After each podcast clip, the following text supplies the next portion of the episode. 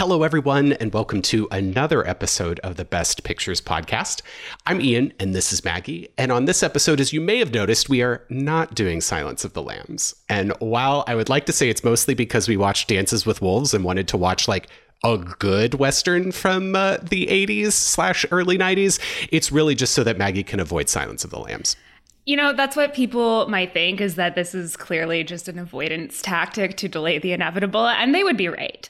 Um, but also, I do have a lot of travel coming up, and I do want to be able to give our canon episodes the attention that they deserve. Also, I'm in the process of scheduling somebody to watch that movie with me. I'm going to call bullshit on the the deserve part, but that's fine. So anyway, we're doing Silverado since I haven't said that yet. yes, um, Silverado is a 1985 American Western. It is actually my all-time favorite Western because it is pure fun and it's just a love letter to all of the cliches and tropes of the genre. Well, let me rephrase that, is a love letter to all of the good cliches and tropes of the genre. It leaves behind the bad ones, takes the good ones, executes them to perfection, and in some ways subverts them. So this is just going to be an episode of me explaining why this this movie is incredible and one of the best westerns ever, and I don't think it gets enough attention. I'd agree with that. But after you mentioned that wonderful background on Dances with Wolves, how which was the western that kind of ruined westerns? Um, but anyway, I'm not surprised it didn't do well, given that that was kind of the mood of the time. Um, I think it did make it budget back at the box office, though. So it there's did. that. It made it. It made a profit. And what I was reading was that actually the like previews for the film w- went like so incredibly well, and they got like such great response from those that they actually moved up release and like pushed it out before really developing the marketing campaign around it. So that may have really hurt it because it is an absolute all star cast, uh, both main and supporting. So for our main cast, we have Kevin Kline, Scott Glenn, Danny Glover, Kevin Costner, and this would be his breakout role. And I think we'll definitely probably compare his performance in this versus Dances with Wolves a little bit. Can I just say what happened in Dances with Wolves with him? Because he was amazing in this one. he's a great comedic actor and this really shines a light on that in like dances with wolves. Like that's not a comedic character. And frankly i believe mine and your favorite parts of his performance in dances with wolves are there those like teeny tiny comedic moments that he pulls off really well. Um, supporting cast uh, you have uh, brian dennehy rosanna arquette john cleese jeff Goldblum, Lynn Whitfield, and Linda Hunt. Oh, I love Linda Hunt so much. She, she's like one of those she's people that so I you would not have expected to see in this movie, but just it's perfect. She's perfect. Oh, like, like again, star-studded cast. Um, it was produced and directed and co-written by Lawrence Kasdan, who co-wrote several Star Wars films, including Empire Strikes Back, the best one, and Return of the Jedi. He also co-wrote Raiders of the Lost Ark, which once you know that, you're like, oh, I see, I so see it. Totally like, agree, just that and that's fun adventure vibe. And the pace of it all, like it's the amount of stuff that happens in a two-hour film is insane. But the thing is, I never feel like I am missing something. Like I'm along for the entire ride and I'm also on the edge of my seat the entire time. So it's just a beautifully captivating like western and a testament to the pacing honestly. I will say there is one storyline that i think we could have cut more of and you can tell that there was more there that they cut for time. Was that the thing with emmett and the love um, triangle with oh Paden yeah emmett I, and what's what's her name? I had a note about like character. wait did I miss something here? Because why are you going back to say goodbye? but anyway. You can tell there was more there and then it got cut for time. And I think they should have just completely removed it. But that's my only complaint about the movie at all. And it's minor. Yeah, it's very minor. Um, Kasdan is very much known for kind of like taking these uh, very tropey genres and then just infusing them with fun and delight and like pulling off kind of like this refreshing modern tribute to them. Um, if you haven't listened to our Raiders of the Lost Ark episode, definitely go listen to it uh, with special guest Mike from the Cinemus podcast. Like we very much go into like what a great throwback it is to the adventure genre, but that it still is such a solid movie and doesn't ever like wink at the camera, but takes it seriously, which I think is also why Silverado works so well.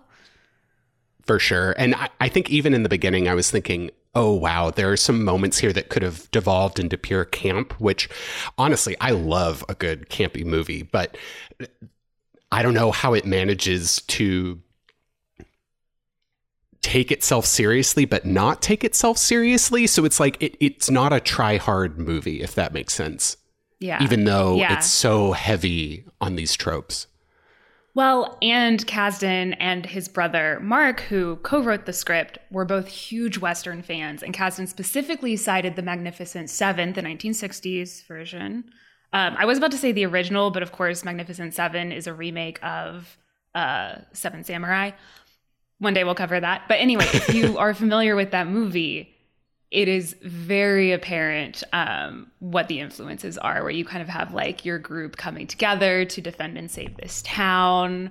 Uh, they all have kind of their own little stories and threads. Um, other than just like cast and directing, there are also other really big names associated with this movie. So, uh, cinematography is by John Bailey, who is the current president of the Academy of Motion Picture Arts and Sciences um, and was the cinematographer on Ordinary People. Ugh. And that, so the subject matter, like by itself, is awe inspiring. But the way that he is able to capture these huge Western New Mexico scenes with the beautiful blue sky, and it's just like, ah, there's so much that goes into this just being gorgeous. Now, I, I wouldn't go so far as to say like every single frame in this movie is art, but so much of it is just Most so pretty. Exactly. Like, I yeah, Oh. I you can't you can't have a western with bad cinematography. Like it's just not allowed. I mean, even well, even Dances with Wolves, which like we weren't like super engaged in story wise. Cinematography though, it was still good. stunning. Um, the score, which Uh, which wasn't the score bum, bum, nominated bum, for the bum, bum, Oscars bum. yes, it was nominated. Uh, Thank do you remember goodness. what beat it? uh, in 58, Eighty five. 85, 58. wow, just let me take 20 years off. Um, I wish I did, but no. Out of Africa. Ah, good ooh. score, but I think I give it to Silverado for score. But I mean, I'm also super biased. I don't know. It's. Uh, I could see how in the moment you would be like, oh, it's another Western. It's a Western score, but it's an impeccable Western score. Like, Yes. I don't know. It is it is one of the great Western scores. It's so good. It's just oh, it makes your heart swell. It's perfect. It comes in at all the right moments. They slow it down at the right times. Well, and it's almost always there, I've found, which is, But when they drop it out, yeah, exactly. It's beautiful. But score by Bruce Broughton, who also did Tombstone, another very famous Western, Rescuers Down Under. Oh, which I thought was fun. and then he did a lot of other like TV westerns. Interesting. Mm-hmm. So very, very familiar staple of the genre. Well, and one thing that I do love about his soundtrack too is he he borrowed some musical cues from like Aaron Copland and some of these really heavy hitting like American classical composers. So it was like this is just so beautifully curated and thought through. Yeah, for sure. Um, it was shot. I, you already mentioned mostly on location in New Mexico. They actually completely built the town of Silverado. Nice. Reviews at the time uh, were mostly positive. There were some criticisms, although the people who were criticizing it, they were like, uh, "It's just all of these Western cliches strung together." And I was like, "Yeah, I know. That's why I love it." what are you talking about? It's all of the great Western cliches strung together. And again, leave the bad, take the good, and execute it to perfection. And that that's kind of what I realized probably two thirds of the way through this, where this is I wouldn't call it necessarily a unique story because the whole sure. like setup and things, it's just a very classic Western setup where everybody has some like driving score that they need to settle.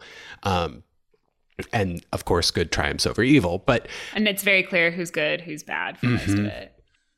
but again the execution just is it, it's sort of like in do you actually i don't know this have you ever watched great british bake off Yes. oh okay cool you know how the like simply but simple but perfectly executed dish wins Yes. Oh, of course. this is a perfect example of that I do think like this is a western that I like to show people who don't who who say they don't like westerns because it is so fun. And all of the positive reviews I was reading from the time like that's what they were saying is they were like this movie is so much fun and there's such good energy to it. And I was like yeah that's that's why you love it. That's why I love it. Yeah, same. so it was nominated for best original score as we mentioned Lost Out of Africa. It was also nominated for best sound which Oh. I mean there's so many gunfights Just the McCormick like siege scene, like sound editing doing the most. there there are so many fights in this movie and they are all different they are all choreographed to perfection shot great and each of our four main characters like has a very distinctive like fight style and we get a sense of their personality in the way they fight yeah. I know what I just realized. It did it get any like editing no- nods? Because I'm kind of mad about that if it didn't. No, I kind of am too. I there are some very specific points I want to talk about when we get there with the editing, and they use editing for jokes a lot of the time, Yeah. um, which is really good. It was edited by Carol Littleton. Uh, last bit of background: so it was nominated for AFI's top film scores, but didn't make that list. Excuse you.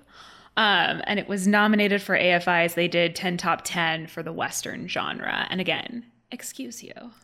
I just this this poor movie is just such I think a it's slept on. yeah. So many people sleep on this movie. I have met I have met one other person who like knew and loved this movie that was a person I did not show the movie to. Ooh. Yeah, I've that's telling. one. I I just I think it's slept on, so we're just we're gonna do um, the movie community a service today. So shall we get into it? God, let's get into it. Let's talk about this perfect opening to a western. The drama of it all. just the you're inside. cinematography of it all. I mean, well, yeah, it just adds up to this uh, super engaging and captivating scene at the very beginning where you have Emmett all of a sudden in this shack. We don't know who he is. We just know this person is under siege in this shack somewhere. Yeah, it's in the whole gunfight. We're in the shack with Emmett. So we just see like the shadows of the people through the boards. We hear the guy on the roof.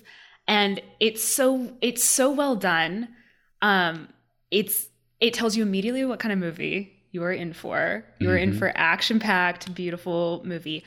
There is no score yet. It is all footsteps and gunshots. And Emmett wins. Of course, Emmett wins. He's a really good shot. Oh, they're all, they're all really good shots.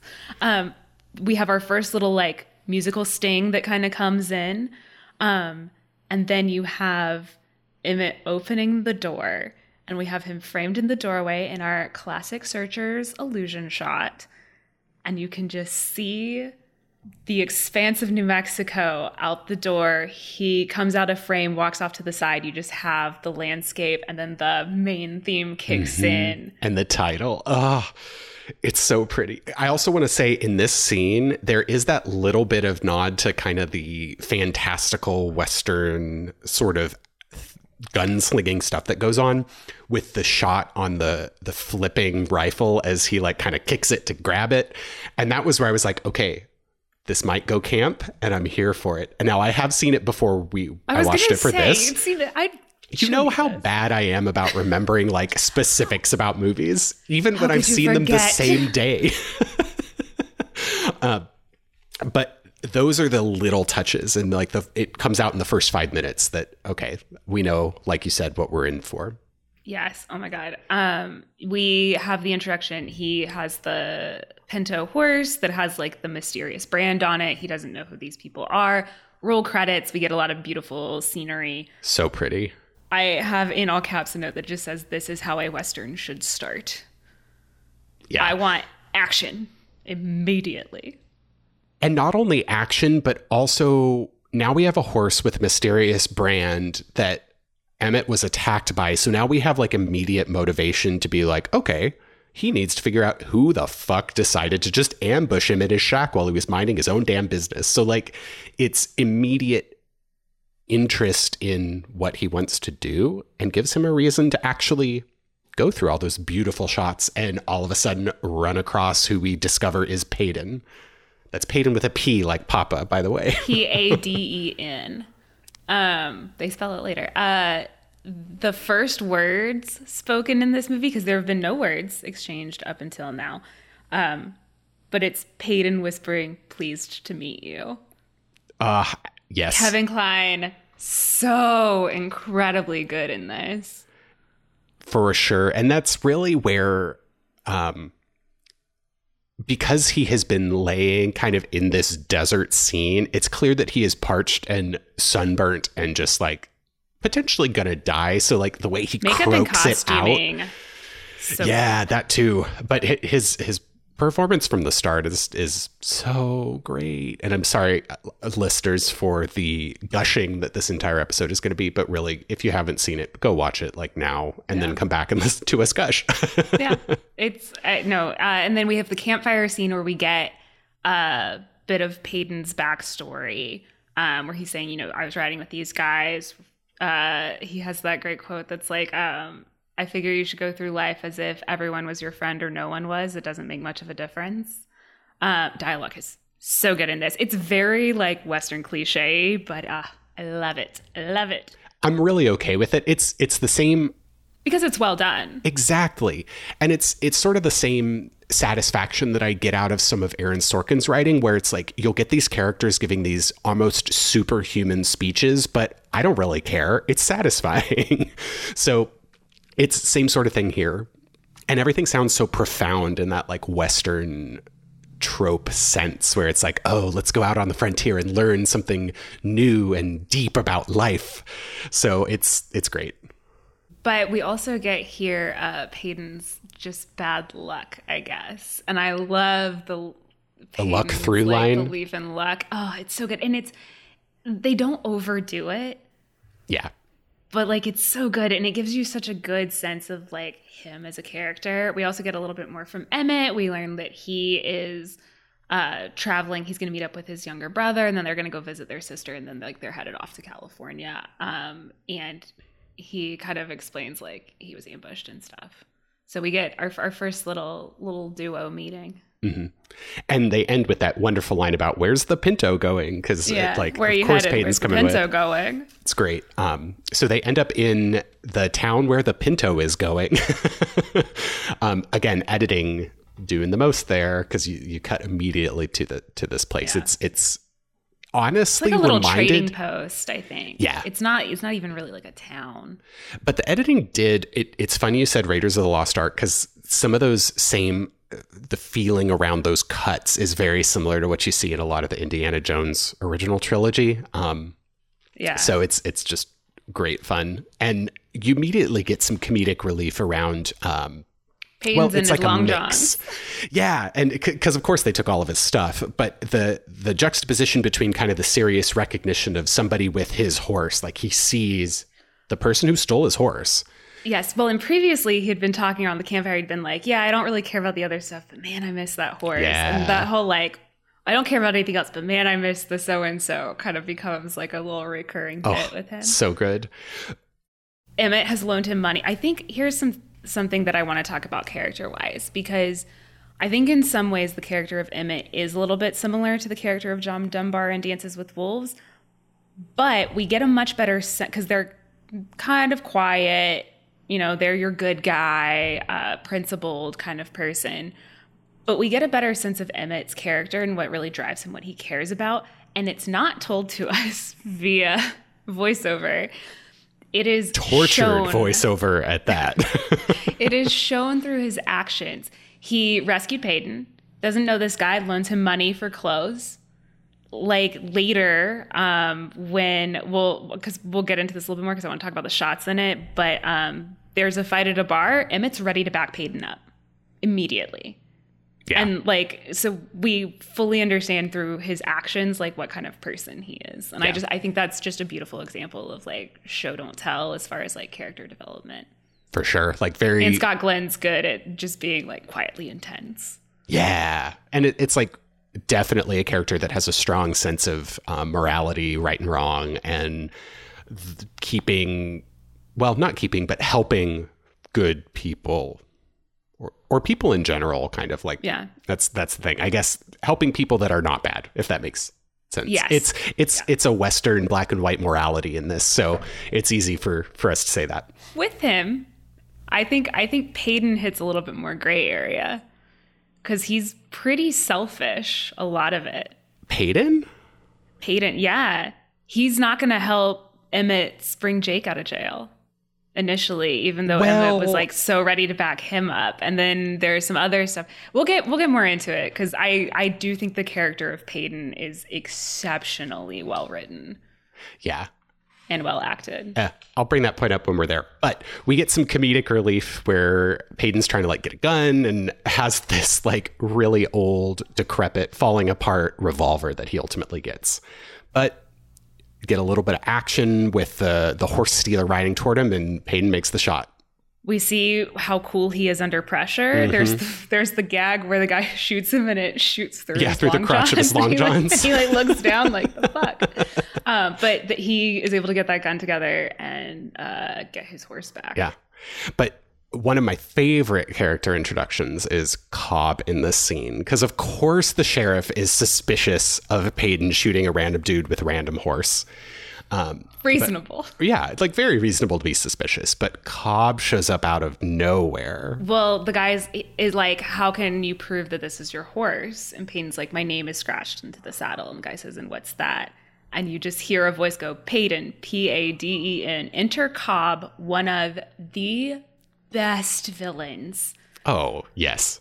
Oh, Yes. he's so good. And um, it's uh, Brian Dennehy, I think. Mm-hmm. Yeah, who plays him. Where is where is this man's best supporting actor? Right? he's so good. It's Perfect oh, tone Oh, whole time. villain. Because we do get like a little bit of, like, I get undertones of sliminess here, but he is so jovial. it's it's like a weird charisma, but there is a sinister underpinning that you get, and part of the reason you clue that is because of Kevin Kline's reaction Mm-hmm. to him and like seeing him. Not excited to see him. Yeah, we get the "Where's the dog," which will come back. oh, yeah. Um, we get hints that Paden used to run with a rougher crew because Cobb's like they're letting Tyree out. Don't you want to come say hey? Mm, no, but the the way they even shot the introduction of Cobb, they shot him from below, which I thought was such a great touch because he seems uh, so looming and bad when you have him shot that way. So it's it's just all adding up to this, you know, sinister character. So I'm here for it.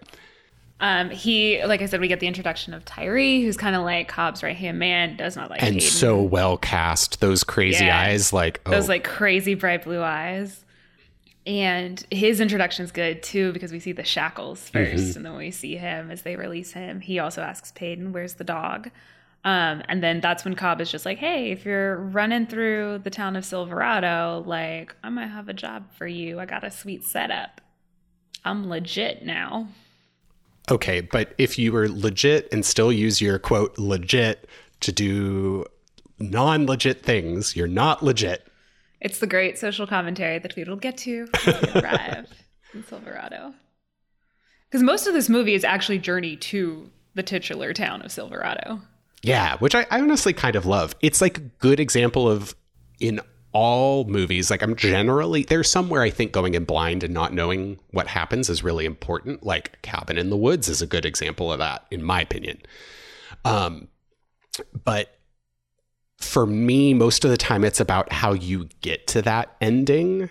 And so I think this is like a a could arguably be a commentary on that, where it's like it's not about Silverado. It's about the friendships you make along the way. yeah. Exactly. Exactly. Well, it's so important that we see them come to coming together as a group first, because then when they get to Silverado, they kind of break up again, and it gives a reason for them to come together because like they have these really strong ties they've seen stuff together they know they can trust one another um, and i think that's really what like this journey is is it's like us getting to know these characters and then also giving them reasons to trust each other later um, we enter the town where john cleese is the sheriff And we get our introduction to Mal.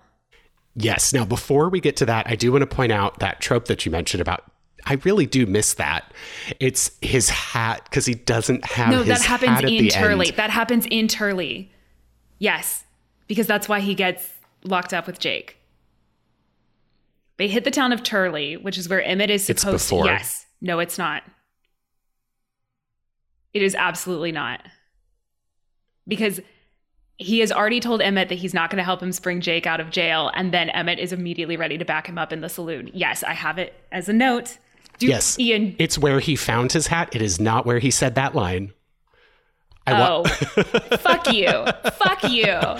because he says that right before they ride off to Turley. Yes, I thought you were talking about the scene where he finds that. No, where he makes that fun line about really hate miss that hat. and he talks about having trained it for three years. Well, you talked about it with the horse, not the hat. Yeah, he has that really ugly hat. It is a really ugly hat. It's a um, really ugly hat. But writing into Turley, love how they set up the kind of like ominous, like there's the gallows there that are brand new. Why are they building it? Yeah, I think this is where we see the settlers for the first time. Yes. Paden makes eyes at Rosanna Arquette. I don't remember course. her character's name. I'm just going to call her Rosanna Arquette. Hannah, pretty Who cares? sure. It's Rosanna Arquette. Um, yeah, Hannah. we get a little bit of comedy with our Hugh Baxter. Ugh. Yeah, Baxter and Holly. Nope. Are you Holly? No, I'm not Baxter. or I'm not Holly, whatever. Um, But Baxter and Holly are slimy as hell. Like, oh my gosh. Well, and you have that important point where the settlers like pay them and he doesn't count it. And they're like, well, don't you want to count it? He goes, no, I trust Suspicious. you. Have both Emmett and Paden being like, hang on a second Yeah, here. so suspicious. yeah. Um, so setting up that little thread. I love that all the side characters are so memorable. They're so over the top, but they're wonderfully memorable. And again, over the top, but not camp. So I like, I love it. I think that's the key to handling the large cast, right? Where you have a lot of side characters that are moving through. Like you give your complexity to your main characters and then just like make your side characters weird and memorable. I like it a lot. Very Dickensian. So yeah, to finally get to Mal's introduction, like you were trying to get into before I interrupted you. Um, Thank you. I it's so good. Oh, Danny Glover is so good. just perfect. So he is trying to get a drink and a bed at this one saloon. he hasn't had a drink of whiskey or slept in a bed for ten days. Ian. And Can you tell I've watched this movie like Uh, yeah, many, times? many, many times. But it's it's okay. It's a good movie. It's worth it. Um, but you can tell that the the barmaid there is like kind of nervous about this, but is going through with it. And you just have uh, Where's the the shot of whiskey? Yes, well, it gives him the whole bottle because I think he bought it. But you just have um, Paden and Emmett just watching casually from a table as this all goes down. Proprietor is obviously not down with this. Super racist. Yeah, so he's like, "You gotta leave." And then you have the two guys who like come to start a fight, and I I love Peyton going like, "Well, this doesn't seem fair," and Emmett's like, "Which way?" Uh, because it was definitely not kicks everyone's ass. it's so satisfying because you're like, oh, you're going to get teamed up on, but you get the best of them. they don't know who they're fucking with. No, they really don't. Enter John Cleese's sheriff. Uh, John Cleese doing such a great little like comedic asshole. Um, here's another point where it's like show don't tell Mm-hmm. on Emmett's character, right? Because the uh, owner of the establishment's like Mal started it, and the sheriff is like, "Is this true?" And Emmett's immediately like, "Nope." We saw the whole thing. I will tell you exactly what happened. Like, And I love that the proprietor, like owner person, has a reputation that the sheriff knows and is like, don't don't push your luck. Yeah, but he still does kick Mal out because his whole thing is like, there. I just want zero trouble in my town. yeah, this is like in middle school where they punish the whole class for like two people doing bullshit. It's bullshit. The law is never like the good guy in this one, which I think is an interesting subversion of like the old school classic Western tropes where you have the good sheriff, your quote unquote white hat. We'll come back to that. And then you have the bad guy, which is like your outlaw, your symbol of like chaos going against law and order and like the taming of the wilderness, who is your quote unquote black hat. but what happens when they're the same person? we'll come back to it. Um, but you have the subversion of that in this one, where you you're people who are kind of on the outside, or you know, previously were outlaws in some cases, with like Paden and Emmett, who've both done jail time. Like, Yeah. they're they're clearly are good guys. The law is at best ineffectual. I don't want to get into it now, but, but if I don't get into it when we talk about Mal going to the ruins of the farm with his dad, I do want to bring that back up about the law because there's some stuff there. Absolutely. Um, I the shot of Mal right before he leaves, turning back and drinking his shot of whiskey. Yeah, that defiance. It's so satisfying. And the cinematography there, how it goes up close on the shot and we follow it up to him as he like takes it. It's great. Love it. So that does lead to John Cleese's sheriff character talking to Emmett and Paden about why they're there. And this is where they describe a person. And John Cleese is like, I think I know who you're talking about. Cut to jail. Like beautiful editing right there. Oh, so good. And we have Jake's intro. I want to talk about the casting of Kevin Costner as Scott Glenn's younger brother because it's perfect. They look like they could Yeah. be related. Well, and then also Kevin Costner's performance in this first bit in the jail cell, you can tell he is just this energetic, can't contain himself sort of like younger sibling. He is literally climbing on the bars of the jail cell. Like, it's so good. Uh, later, we see him like hiding under the bunk, like the bottom bunk, which comes back later that like Jake is a little bit of like an acrobat yeah. and a weirdo. and the way they shoot through this scene. So they love a well framed shot through bars or fences or things like that. And it never gets old. Well, and it's so interesting how incredibly well all of these smaller, cramped spaces are filmed, and the big, wide expanses are also gorgeous. Like, Bailey's just mastering it all. Yeah, it's masterful, as you said. so uh, we get some comedic exchanges about how, of course, it was I just kissed a girl. Yeah, it's All it's I did was never kiss a it. girl. Never just that. And I love the the um is that the guy you shot? No, I just winged him. Um, but then there was the guy with the shotgun. Which one was that? The dead one. it's it's darkly funny, but I'm here for dark humor. Yeah. Um, so well, and then Emmett telling Jake, Lion Pete always said you'd hang. ugh. And I love the at dawn, and he's like, no, no, no, ten o'clock. Well, I thought that was. Oh, see, I thought the at dawn thing was like a ruse to signal to Jake that was when he was getting sprung. So I loved that touch. It, it, it was, but it also is a nod to like the old cliche, which I even then like when John Cleese corrects Emmett. Emmett's like, oh, I thought they always just did it at dawn. It's a funny self aware nod. Yeah. So we, we do get that exchange that you mentioned earlier that I think you wanted to delve into between Paden and Emmett about Paden's like, I'm out of this. And see, I personally interpreted that as Paden being like, no, I have turned a leaf. I am going to play straight by the law. Like, I, I'm sorry, but I don't want to get involved with this. I think you're right, but I think there is also an element of selfishness to it where I think he is trying to turn over a new leaf, but I think also Paden just like like he doesn't he doesn't want to be involved. Like he doesn't it's not laziness, but like he he would just rather be out of it. And there's a little bit of selfishness there, I feel, just because Emmett has backed him up so frequently. And we see it happen immediately again, right? Well, and you said, like, he's like, I'm turning over a new leaf. I'm not going to be involved with springing your brother from the jail. But the minute they walk into that saloon and he sees the guy with his gun and hat, Paden's ready to fight. And Emmett, even though Paden just said, I'm not going to help you spring your brother from jail. Emmett immediately is ready to back Paden up. So I just I think that that's just some wonderful character there. And with you know Paden being a little selfish and so not wanting to be involved so much of the time, because like Emmett's the one who immediately jumps to mm-hmm. Mal's defense. Paden backs Emmett up in that moment, but that's not really a risk for Paden, and he's not the first one Yeah. to you know step up.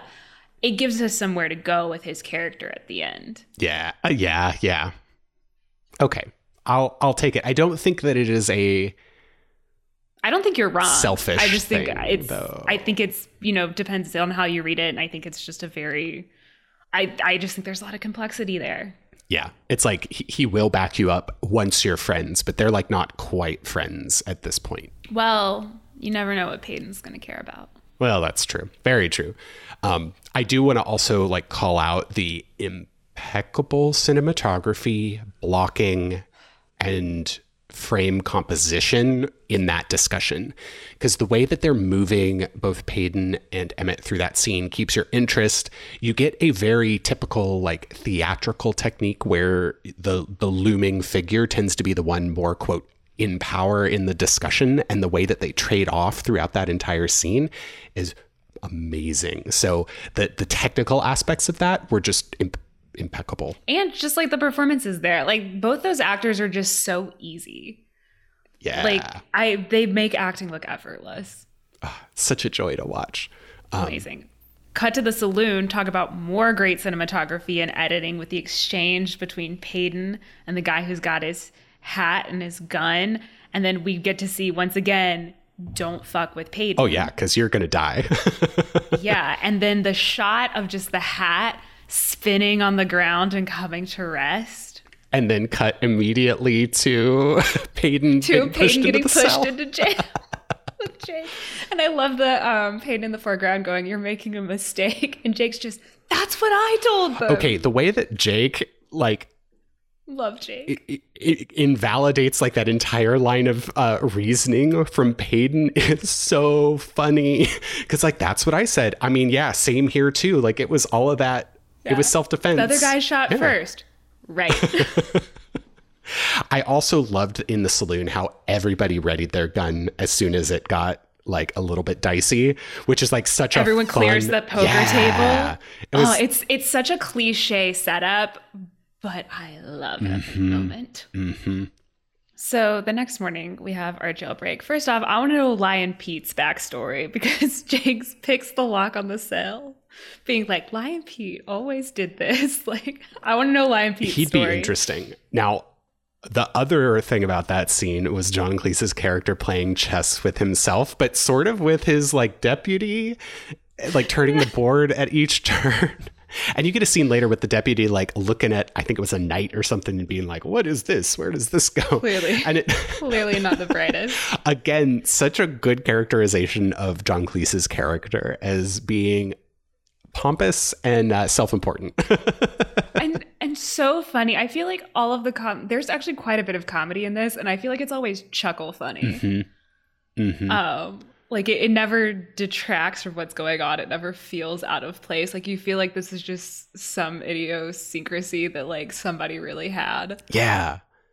But we get the sheriff called away. You hear the door in the back open. The deputy goes to check it out, and there's just Paden standing there, seemingly Yeah. with an open cell door. And I love how he's like, "Yeah, he, He left. He just left. just left." But because we've already set up this deputy as not being the brightest uh, bulb in the bunch, uh, it's believable still. Yeah, well, and he calls Paden over. He's convinced Jake is under the cot, which would be plausible. Handcuffs Paden through the bars of the uh, cell, and then you have the shot of just the foot coming down. And uh, Paden punching the guy through the cell. It turns out uh, he and Jake did the one. They're both just tucked under the same coat Not stacked, just and tucked. so yeah, just tucked. Uh, so it's actually I think Jake's hands that got handcuffed through the bars, and then Paden was able to punch. But I just, it's great. it's so funny. and so here is where things start to get a little bit crazy because it is revealed that the gallows are on fire. And all of a sudden, everybody in this town is real ready for a gunfight.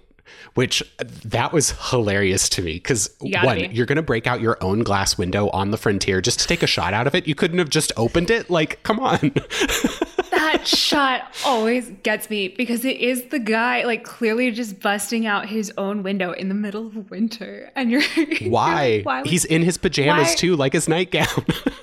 why do you care so much about this? But I do. We have some more great comedy. We have some more like character building with like Jake and Paden because Jake's got his fancy two gun Uh-huh. rig on. Also, Jake's costume. Jake looks ridiculous. he does. He's he's like the Western equivalent of a dandy. Like it's great.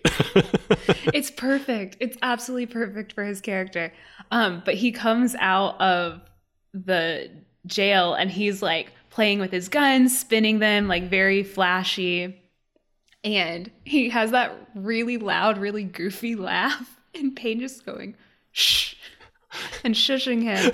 And then, of course, when they're walking down the street and you have the guy come out with the, uh, The shotgun? shotgun or the Yeah. rifle and like shoots at them. And then you have Jake with both guns, like, hit, like shooting at the stairs and basically like put walking that guy back Mm-hmm. in, inside. And then that just ends and Paige just going, shh.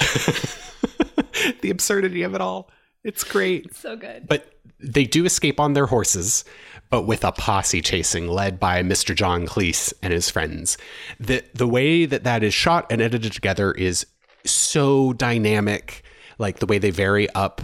Um, the the one that really struck me was they kind of have this shot looking from above straight down on a path where first the three on their horses ride by, followed by the much larger posse of folks and contrasted with like the shot at the river where they're fording and then you finally kind of get out in the wilderness more it's just uh, the way they pulled it together and th- they do this a whole bunch where they take things that to again compare it to dances with wolves that you would see kind of like a transitiony sort of scene that was just not engaging. Like it was pretty to look at, but didn't hold your attention. They do in almost every single, no, in every single like transitionary sort of scene like that or traveling type scene. They're very dynamic. Like we don't get a lot of static shots. And when you do, they're pretty enough you don't care. And or or like it's a static shot on a hat doing like a Yeah. crazy little spin or something. It's very deliberate. like that.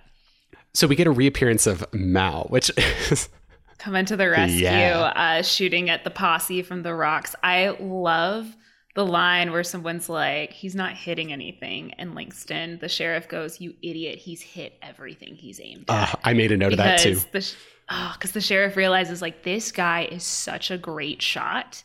He is he's like purposely not trying to hit us. He is trying to warn us off, Mm-hmm. and he's like shooting off Langston's hat. He like I think shoots like a twig off of a branch. Like it's it's very very skilled shooting. Yeah. And you end with the beautiful line from John Cleese about today my jurisdiction ends here. Cuz he's like I'm not chasing I'm not chasing him. It's great. He he is nothing if not a self-preservation self-preservationist. So yeah. I mean, and that's a character that never comes back. It's a small side character. We have a complete picture of who that person is. Oh yeah. And it's I mean they're not his problem so he doesn't care. They're gone. Right. He just he, he doesn't want trouble in his town. Trouble left. the scene where the three like Paden and Jake and Emmett meet Mal is great. And the way that they shoot it with Mal up high looking down and just smiling at him and just you can tell like the gang is together and they cement that with the scene of the four of them riding side by side across this like little plateau which was the first time I think for me that I was really like, oh my God, the cinematography here, the way that you were able to capture that amazing blue sky in contrast with all of the painted colors of the mountains in the background. It's just gorgeous country captured perfectly. That is a very magnificent seven shot. So they ride off and they do find the caravan that we ran into earlier with the reveal. Mm-hmm. I do like a lot of stuff in this movie happens, but like, so it's kind of like you almost have these little vignettes or segments, but they're all set up perfectly. Like they don't seem random. Like, you know, if we met our wagon train earlier, like all of this is going to be like a thread throughout, um, which I think is is really cool and like thoughtful the way that they build that. Yeah, it's kind of like how in the past, I'm trying to remember, I think it was Dances with Wolves too, where like individual exchanges were written really well, but the overall construction of the story, eh.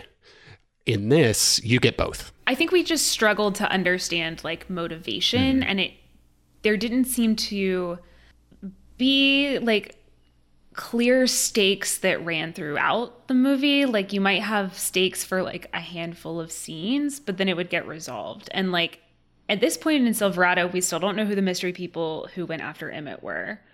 Um, we clearly have something that's going to be brewing with Cobb like we there are storylines here that are still going we also have such a clear sense of our main four Yeah.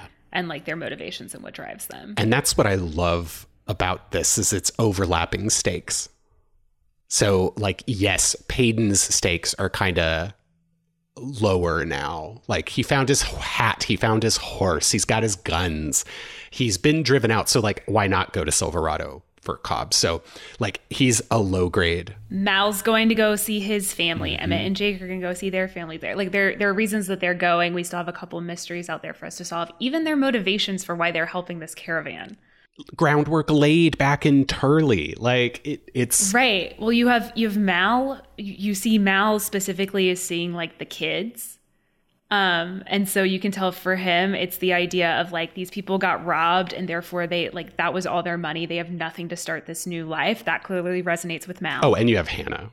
That's the biggest thing for me, where it's like you have Paden seeing uh, uh, Rosanna Arquette's character. Is that Hannah? Yes. You were saying. Mm-hmm Okay. And clearly, like, we've already established Paden likes women.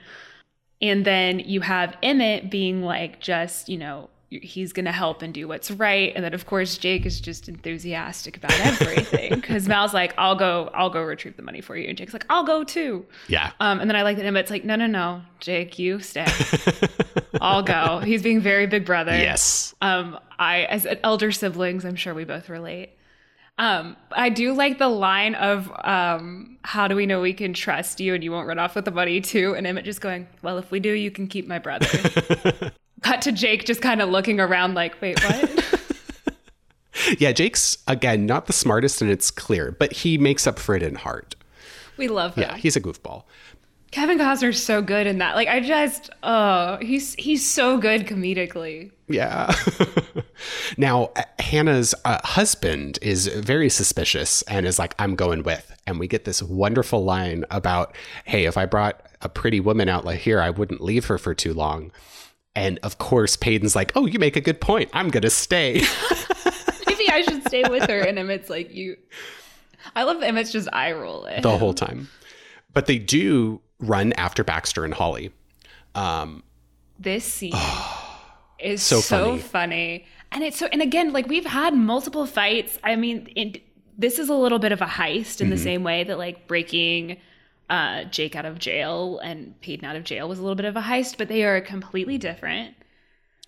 They shot differently. And who scouted like, this location? Because it is the perfect outlaw hideout in this like valley thing. It's the cliche. It's very Butch and Cassidy. Or Butch Cassidy and the Sundance Kid, not Butch well, and Cassidy. It, yeah, I know what Hold you mean. It's very Butch Cassidy and the Sundance Kid. Butch and Cassidy Sundance. We'll edit, so I we'll edit that so I sound like I know what I'm saying. No, and it also like I've been playing Outer Worlds a lot lately, which I know I'm really late to the game, but it's they use some of those Western tropes kind of in a, a like space setting as well with these like hideouts. I love it. The two best genres to blend are sci-fi and western. It's so true. Star Wars is a space western. Yes, yes, I love it. Uh, anyway. That explains my love of that movie. And it's why I like Outer Worlds. So plug for that. Actually, really good storytelling in that game. Sad, but good. um, anyway, we were texting about this morning, right after we were texting about how Paden can get it. yes, something about that energy. Um, Kevin Kline's a sexy cowboy. Yeah. Sorry, back to the movie. yeah, so this ruse that they have cooked up is brilliant. So they're going to have Mal and the random husband dude, who I think is nameless, anyway, up in the hills. We don't care about him. But Paden is just laid over this horse. Emmett runs in like, like he's dead. Uh, yes, and P- Emmett runs in like scared for his life, like oh my god, the posse is coming, and the incredulity of Holly and Baxter or whoever the leader was about the fact that someone would lead a posse to their hideout. yes, the guy who sounds a little bit like John Wayne. Yeah, yeah. Um, Hilarious. I love that you have Emmett just clearly making up names. He's like, I'm Tex LaRue, and like, Ma so and so told me about this hideout. I hope you don't mind. How presumptuous. Of course they mind. and just Emmett being like, there's a whole posse up there. I like that the leader of the outlaws is like, no, no, no. I think there's just a couple guys up there, and this asshole's one of them. he like, called it. Then Emmett just being like, yeah, I, he did. But then Emmett just being like, we got to get to those horses and run. Okay, but again, the commitment to the ruse by Mal shooting after him, and uh, to and his again, credit, what a great shot Mal yes. is. And I love the moment where because we see it like kicking up right behind the dirt kicking up right behind Emmett's heels, and I love the moment where Emmett turns around and looks up like, Dude, "Get a little close there, dude."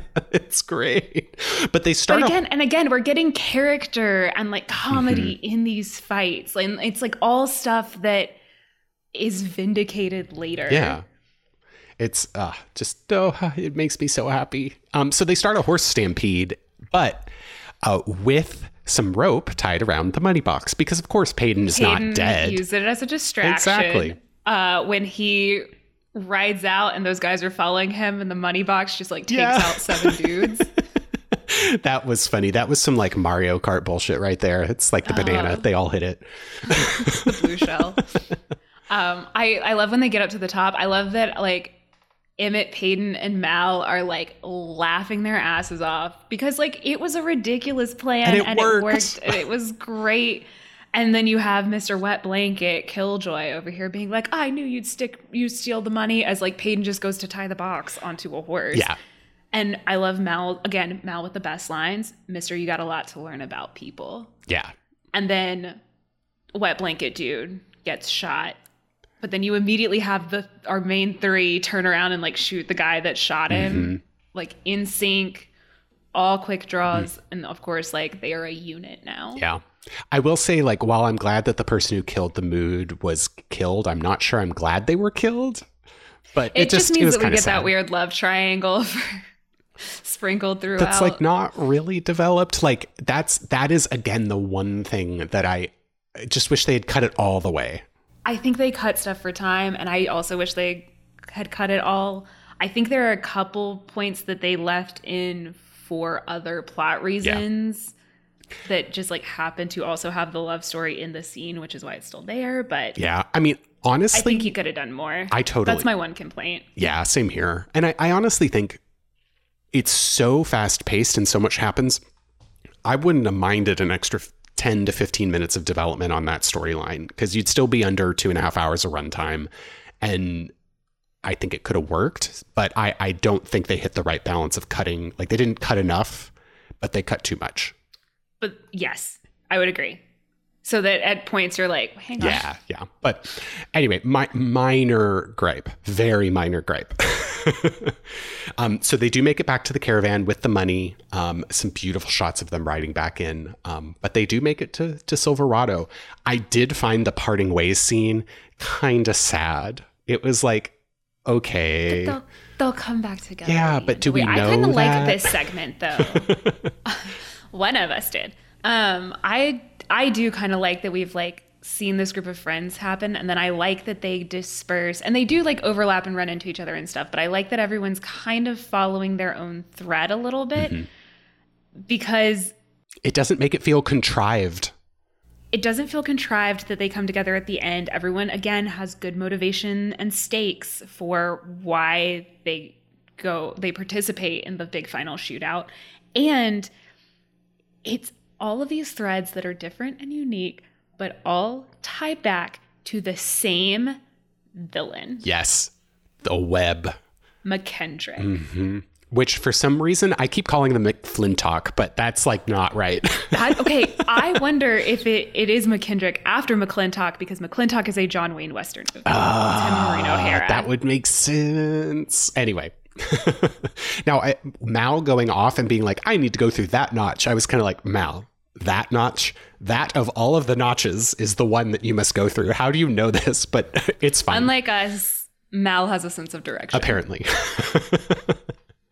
we we did get a little bit of a scene between Paden and uh, Hannah that I think again was no, supposed. about yeah, we really don't. Don't worry about it. Um, Should we talk first about Mal's arrival? Oh. Yes. Let's start with Mal. So he comes ac- up upon the farm and it is overrun by cattle and the homestead is in just ruins, like gone. clearly burned. So clear something weird happened. He is not pleased about it, but his dad does come and find him, found him because of the the light of the fire he he lit. And this, I think, gets into some um, going back to the commentary about the law being ineffectual at best. Like, I mean, in Silverado, it's straight up corrupt. oh yeah, for sure. I was just saying, like, over the course of the movie, like, the least bad law enforcement you see is just ineffectual.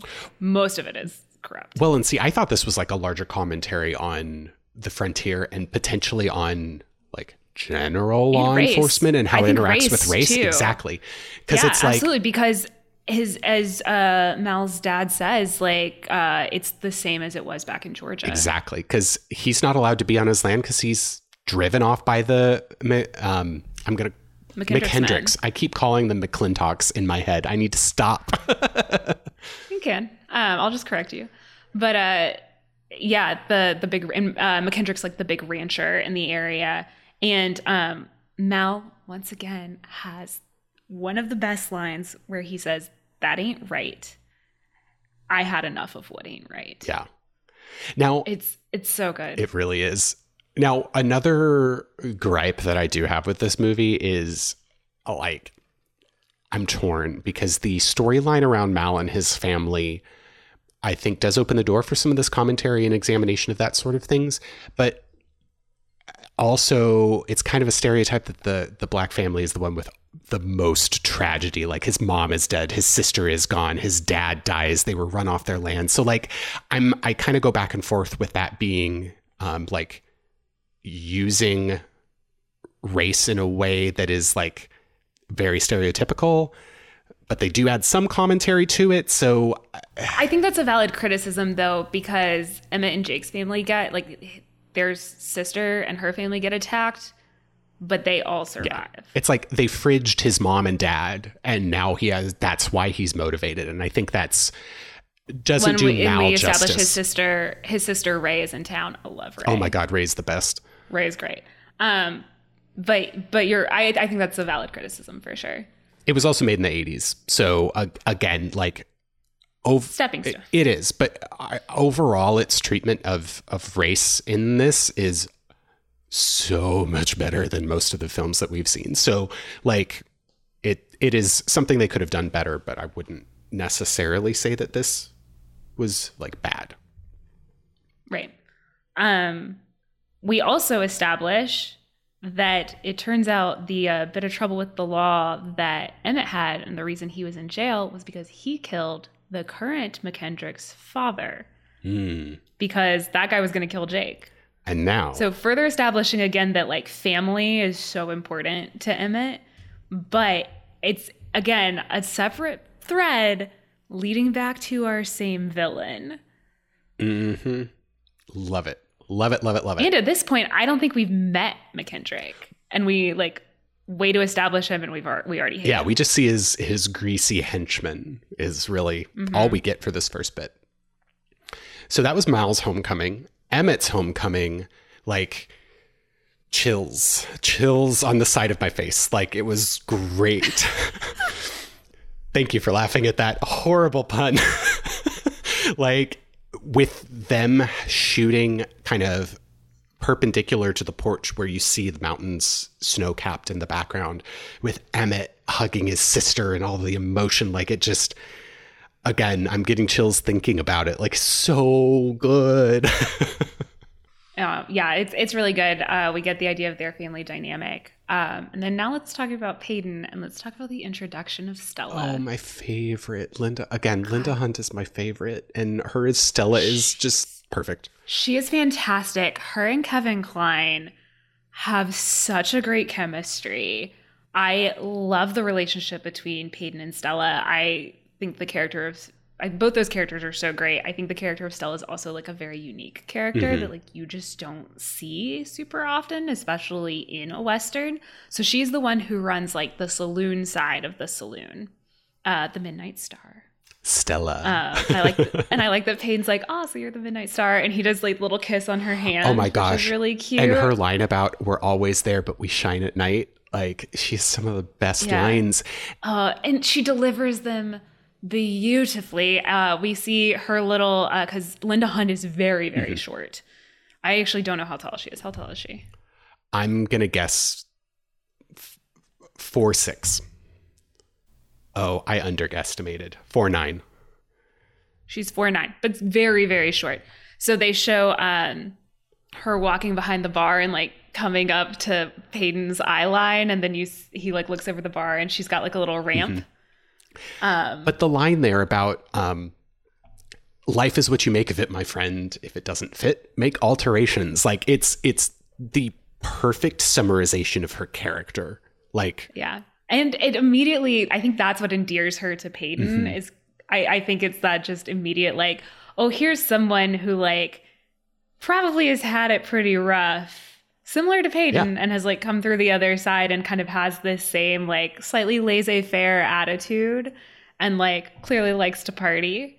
mhm. Um so anyway, I just I love I love the two of them. I love those two characters. I love that there's like this instant friendship that happens. oh, for sure. And this is where we do get some of these like orbiting characters coming back together. So, uh, Stella's talking about how she really doesn't like running the saloon with this no good, skimming, cheating, greasy Kelly. partner, Kelly. Um, Who runs the gambling. But the owner has stuck her with this. And in the background, we get Mr. Cobb walking in, which there is a comment about how are you talking to Stella? Oh, luck, I guess, which I think that came out of Paden's mouth, I believe. And that's just a glorious continuation of that, like, oh, there's some luck involved. I'm along for the ride. This time he was not Yeah. happy about it. and you could tell. And Cobb's like, "Oh, are you back to like pay me back the thirteen dollars I loaned you for like clothes and shit?" um, and then he's like, "Well, if you want a job," uh, and Pey- Paden's like, "Or you hear about the job?" And Paden's like, "Well, you didn't tell me you owned a saloon." And he's like, "Oh, it's better than that." Reveals sheriff's badge. Now, here's where I want to talk about the costuming and the subversion of Western cliches. Cobb, our sheriff, is in a white hat and a white waistcoat. Classic good guy attire mm-hmm. for a Western, especially like the old black and white ones, like, right? Like white hat, black hat. He is the law. He is supposed to be the order. If we're going by like the old school Western cliches, he should be our good guy. We know for a fact he is not our good guy. We know he is our bad guy. So it's the appearance of like law and goodness, mm-hmm. but actually underneath he's our villain. Paden is in our black hat. Paden is our unwilling hero. And I just love the nod to the cliche, but the complete subversion of it. It's uh, brilliance. It's a delight. I was losing my shit last night when I like realized that.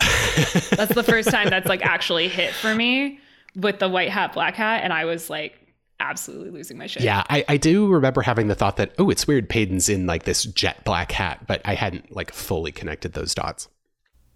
So yeah, it's clear that Cobb wants to offer Paden a job. So next morning we have Emmett and Paden drinking, which taking a page out of our book, great. it's There's brunch. like some weird allusion to the love story, but we don't yeah, care. it's fine. Don't worry about it. Um, and Cobb comes in and calls Kelly over, which his line about this is just great. It's like, I wanted you to be I here while you I be offered here your job. I offer Paden your job. it is so good. Such a villain and delivered with like so much confidence and like sleaze. Mm-hmm. I again, where is this man's best supporting Right? actor Oscar? and then he ticks the box by throwing him through the swinging doors at the front of the saloon. Throws Kelly, that is. So it it's just Yeah. uh, oh so And good. then you have the moment where Kelly is going to shoot Cobb, and the way that's like set up with the shots so that like we can Mm-hmm. see everything is brilliant. And you have Stella being like, "Kelly, don't, he'll kill you." Cobb turns around, kills Kelly. As Stella leaves to go check on Kelly, Cobb going, "Stella, thanks for warning me," and her just stopping but not turning around and heading out. Linda Hunt's physicality in this is just over the moon. Or should I say over the star? Um, What a villain moment! I oh. it oh and then we see outside she is like she didn't much like kelly but she also she doesn't him exactly dead. and so she's the, down there and giving us all the face that we need to show how disappointed she is but there's like this slightly hardened frontier veil on as well Ugh, linda hunt you're great Oh, and then uh, we have Slick, Jeff Goldblum's character, arriving Oh, arriving playing in his perfectly on massive fur coat that makes his head look teeny tiny. uh and s- I think I had a conversation with somebody one time about how like Jeff Goldblum has a small head. Well, in that coat for sure. Uh, I, I think the coat exacerbates it. Anyway, but I love that his name is Slick and he is the sleaziest, slimiest son of a bitch. When he introduces himself to Mal later, he says, "My mother calls me Slick," and you're like, "That's how you know he's an ass." Oh, yeah. Oh, yeah. Um, but anyway, he uh, is like, where can I, who can I talk to about like running an honest game as a gambler? And cops like points to Paden, and I love Emmett's. Uh, you used to like ride with this dude. yeah. Well, at least he's kind of like, well, yeah, but mm, decisions. I just Kevin Kline's reactions to Cobb tell you everything. Oh, yeah. It he wears that on his sleeve as much as I think he thinks he's stoic. Uh, but it, but it's like per, it's perfect. Like it, we as an audience get everything we need to know from it. So interspersed with this, we've also come back to Mal a couple times. And so um his dad is like going to get some water, but ends up being ambushed and ultimately killed by some of McCor McKendrick's man. Uh, there, I'm I'm going to start calling him McCormick too, because apparently they need to give me some paprika. But um, sorry, but Go real good with those steaks Mal's gonna carve up if he Oh, God. finds more cattle on his land. really good line there. Um, but again, the way that this was shot was so good, and the way that they set the characters in the frame to like show that power, and they get this is not the only time they've used like a low shot to, to show everybody in the frame that's kind of stagey, but in such a great way. And it's uh Joe Seneca playing Ezra Johnson, the dad, and he's so good. Mm-hmm. But they're they need to be apparently run off, and of course Ezra's like, no, I'm already run off my land. I'm not leaving any further. Um, and so they fridge him, which Yeah. like I said earlier, He, not he super lies pleased. and says that Mal he lies and says that Mal went to town. Mm-hmm. but the way they Um, cut to Mal being awoken by the shot and then knowing immediately what happened, he's like, "Ah, shit." Um, Yeah. and di- And then we have him going into town to see Rae. Rae is one of the workers at the saloon. Um, she is buddy buddy with Slick, for now, who for now. When uh Slick uh introduced himself to Mal, I love how Mal immediately is like, fuck this Oh, yeah. guy. but the lines exchanged between Rae and Mal are just scathing. Like, I think I I like the the complexity of their relationship and then how it changes because initially he's like, you know, mom and dad are dead. Like all we have is each other. Like we're family. And she's I like when she says like I used to have a brother. Like she's like, no, like you weren't here for us when we needed you.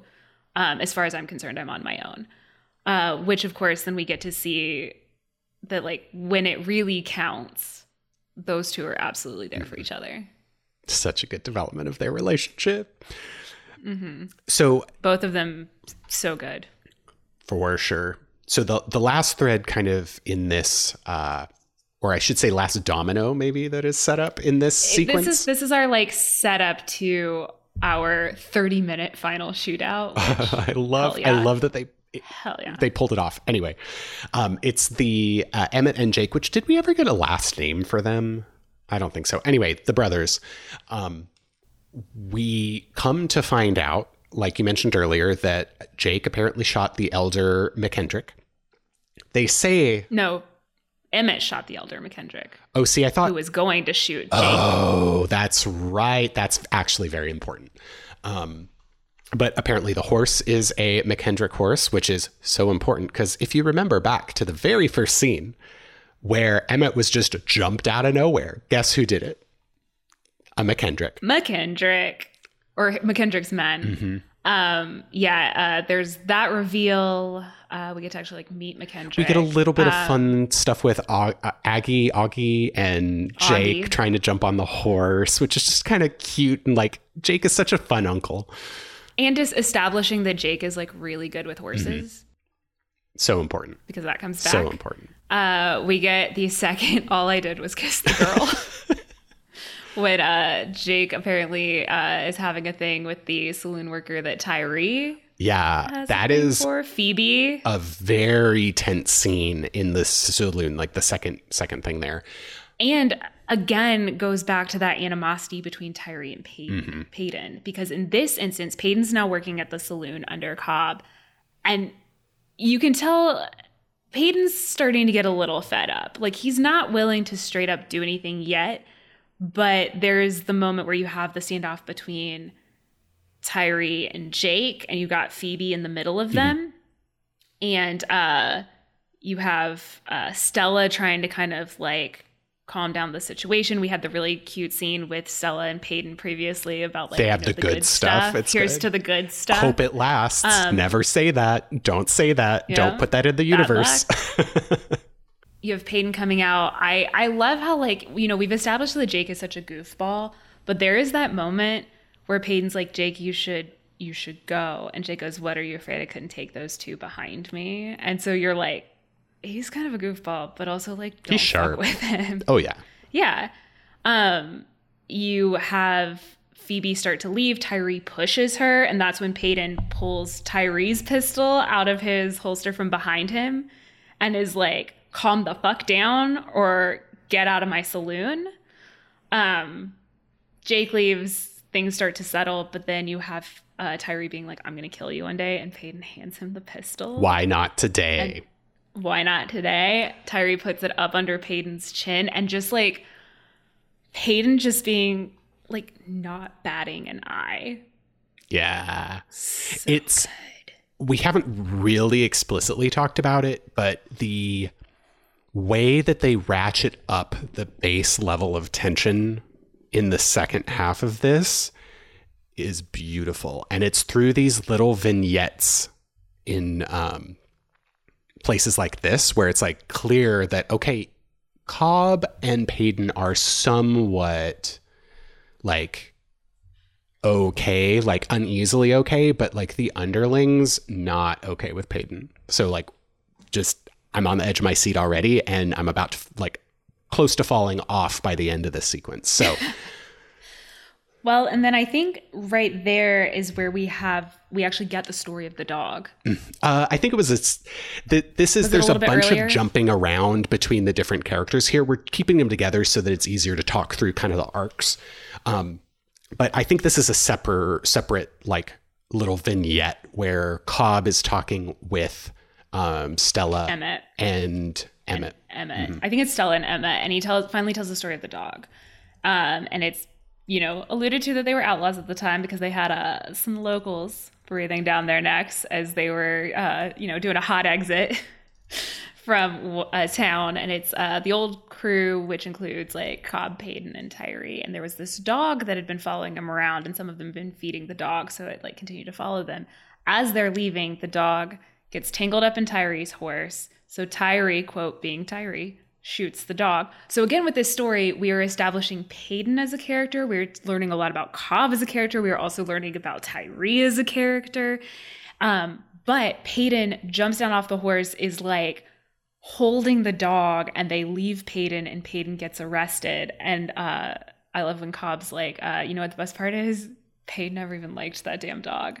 But the point of the story is you're never going to know Yeah. what Paden might care about. And if Paden cares about something, he will do whatever it takes to defend that something. Which is um, I do like the bit of humor with the, uh, it worked out in the end. I went to jail, but the dog sprung me. that was some funny funny exchanges but i do also love love love love that the end of the scene is cobb asking paden to do nothing because as you just mentioned he will do everything if he cares so yeah. call that domino number And three I think that says that says so much too about Paden. I mean, we've seen how capable Paden is, but he's been very reluctant to be involved. So you're almost like, what would Paden do if he chose to be involved? And Cobb is scared of him. Like all Cobb needs is for him to do nothing. He's like, I'm gonna ask nothing Yeah. from you. I want you to do Mm. nothing. Like like Paden is the biggest threat to Cobb. And he's such a sinister, good, slimy villain that he has not tried to like kill Paden. He has tried to be like, I'm gonna make it easy for you to not be involved. Up until this point, he's like, I'm gonna make it more appealing to you to not help your friends. Yeah. Mm. So So sinister. let's see. So shit starts to really hit the fan after this. So we get a. I This is what I would consider like the prelude to the final battle. So we have Emmett out practicing shooting. Uh, we have the really cool shots of him shooting the needles off of a cactus. oh I thought he was missing, but it was needles off of the He's cactus. shooting the needles off of the cactus. Oh, damn. Ian, our heroes don't miss. well, Mal doesn't miss. You idiot. He hit everything he was aiming at. Yeah, but that wasn't Emmett shooting them then. Ian, none of our four miss. okay, they have they just have aimbot on all the time. All of our bad guys went to the Stormtrooper Academy of Marksmanship. Our good guys, be good at shooting. the Stormtrooper Academy. so true. Anyway, Emmett gets ambushed um, by Tyree and a couple of goons. They lasso him and then Run him over with a goddamn horse. run him like- over with a horse, which which comes back at the Oh, yeah. end in beautiful parallel. Um, he is saved once again by Mal. Mal is always saving Emmett's ass. Oh my god! And the shot of Mal up on the hill overlooking the folks in the foreground is mind blowing. The best line in the entire movie, one of the best lines in cinema history, as far as I'm concerned, is that is when one of the guys like looks like he's gonna pull a gun, and Mal goes, "I don't want to kill you, and you don't want to be dead." Glorious. So badass, so badass. Um, then we get some more like good, funny editing where one of them's like, uh, "Yeah, I don't know, maybe we should try it." Immediately cut to our three bad guys walking down the dusty path, no horses, one of them holding a hand that Mal shot. Yeah, it's And the the score doesn't quite get like derpy, but it kind of like it Plays dunks on the, them like- a little bit. it dunks. the score dunks for sure. I just I love that moment. I think it's a great it's great like with the dialogue, the tension, and then the comedy with the editing. yeah. So now we get this super tense nighttime s- sequence of scenes. Mm-hmm. Well, Mal takes Emmett and is like kind of hiding him away. Gets confirmation that one of the rifles Jake and Emmett took. Um, they, there was like a small altercation at like some sort of party with the settlers, and Emmett and Jake like defend them and like Oh, yeah, we confirmed that those were forgot that. McKendrick's men, and that McKen- and it's like confirmation that McKendrick's men were the ones who killed Mal's father. yeah, so like now literally everybody has a very strong anti McKendrick like chip on their shoulder. Well, Hayden doesn't yet. Mm, yet. He may not like McKendrick, Yeah. but he doesn't have a reason to go after McKendrick. But this yet. nighttime scene is going to solve that problem. Um, so, uh, th- Uh, we get confirmation that McKendrick or that Cobb is on McKendrick's payroll. He's like, solve this issue. yeah, And Cobb's like, oh, fine. He doesn't want to used get to be such a cushy job. um, but we do know that uh, Mal is working on helping Emmett keep Jake safe, keep his family safe. But that leads to Emmett getting beaten and arrested after he's been sold out by Sl- no, no. Sla- Slick. it leads to Mal getting beaten and arrested. Oh, that's who I um, meant. I'm sorry, because Emmett is like- yeah, because yeah, yeah. Emmett's recovering in a cave because he was also beaten Yes, with a yes. horse. It Mal needs to get word to Jake. Mal is also wanted by McKendrick's men, so he goes to Rae for help. Rae's not happy, but she will help him, and she's the one who pulls in Slick. Bad um, plan. who's supposed to get the message to well at this point in the movie i don't know if you remember like first time you watched it or if you had forgotten that slick was bad at this time i remember the first time i watched it like i didn't know if slick was bad yeah, he seems because there is a shot in the altercation with jake and tyree there's a shot of slick kind of reaching for a knife Mm-hmm. in his boot and you don't know whose side he's on true. And I like you don't know who he's ready to back up Yeah. I do I did remember that he turned against the good posse, but also like if you were to watch this for the first time, he is pretty ambiguous and one of those characters that is like rich and cares about himself and money more than anything else for the most part. So at least that's how I read his kind of archetype. Um So we don't like initially you don't know if Rae bringing in Slick is a bad move or not. Uh, turns out it is because Slick uh, is like, oh yeah, Jake said he'd meet you by the church. Mal walks back there, and then you've got Cobb being a total yeah, asshole. and then poor Mal getting beaten and put in jail. But we do see Jake Again, though, doing the editing is telling us- acrobatics in the barn with uh, Phoebe. quote unquote acrobatics. well, literal and figurative. Um, and figurative. Um, So we know he's not there. Right. So we know he's not there. Again, with the editing with Mal, though, is because Cobb is like, hey, tell us where Emmett is and you can go. Like, just leave town. We know Mal didn't because the immediate it cuts to him in jail with a black eye. Yeah. Yeah. Such great editing there. We d- do get a visit from um, Hayden in that scene. And this is like building towards Paden needing to get involved. So you can tell that Mal is fucking fed up with Paden's like sit on the sidelines bullshit. And again, with one of the best lines from Mal, oh, best he gets like there's so much good dialogue in this movie. Mal gets the best dialogue because Paden says, "Why are they doing this, Mal?" And Mal says, "Cause they enjoy it." Yeah. Like basically saying, There's no good reason. there is no out. Like you can't, you can't reason. It's not going to just stop. It's gonna the the evil's going to continue because these people are evil. Yeah. like they do bad things because they want to do bad things. Simplest simplistic view, but I'm here for it because like it it gives into the inevitability of like everybody needing to get involved. Well, and I feel like there's enough complexity into like that concept of evil, right? Like it isn't like, oh, they're just a bad person and they want to hurt people. It's like it's all based on money. Yeah, yeah. It's based on money and land and greed and power and like stuff that drives people to do bad things. Ah, I love it.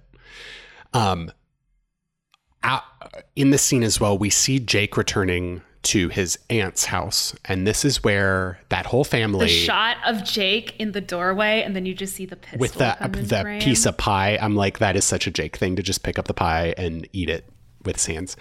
Um, but this is where the land office gets ultimately burned down. Now, the way that they filmed this and blocked it again, amazing. uh, Jake and Emmett's brother-in-law is like the one who runs Mm-hmm. the land office. It's in their home. Yeah. And so they are, McKendrick's men are, of course, holding them up because I, I presume I'm reading between the lines here that they want the land records gone so that they can stake a claim to all of the pasture land for their cows. I think it's I think it's like multi-purpose, right? Like you're getting Jake and Emmett out of the picture who are like the real threat to the McKendricks and who have already kind of acknowledged, or at least Emmett has acknowledged, like, I know you came after me. Watch your fucking back. yeah.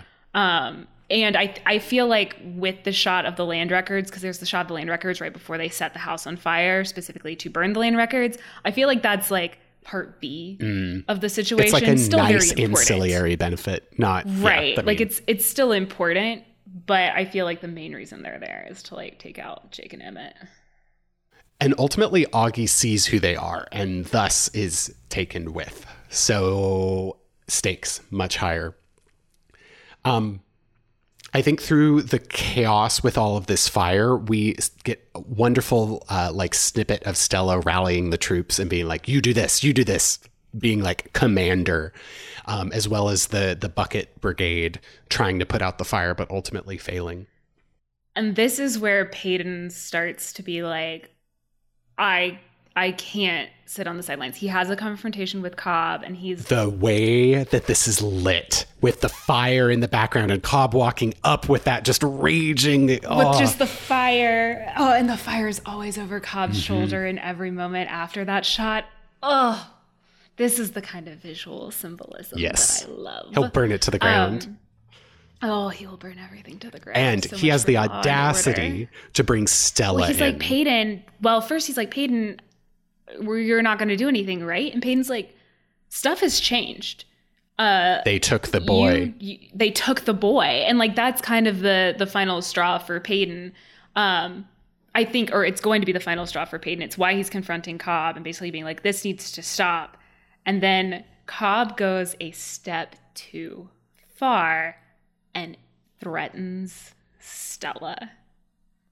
and And I think that's the moment where I think that's the moment where Paden is like, I can't like he's like I can't get involved now. Like I it, we've switched from him not wanting to get involved to wanting to get involved, but now there's something else in his way. Yeah. And I think that's where his his final form of hatred for Cobb develops.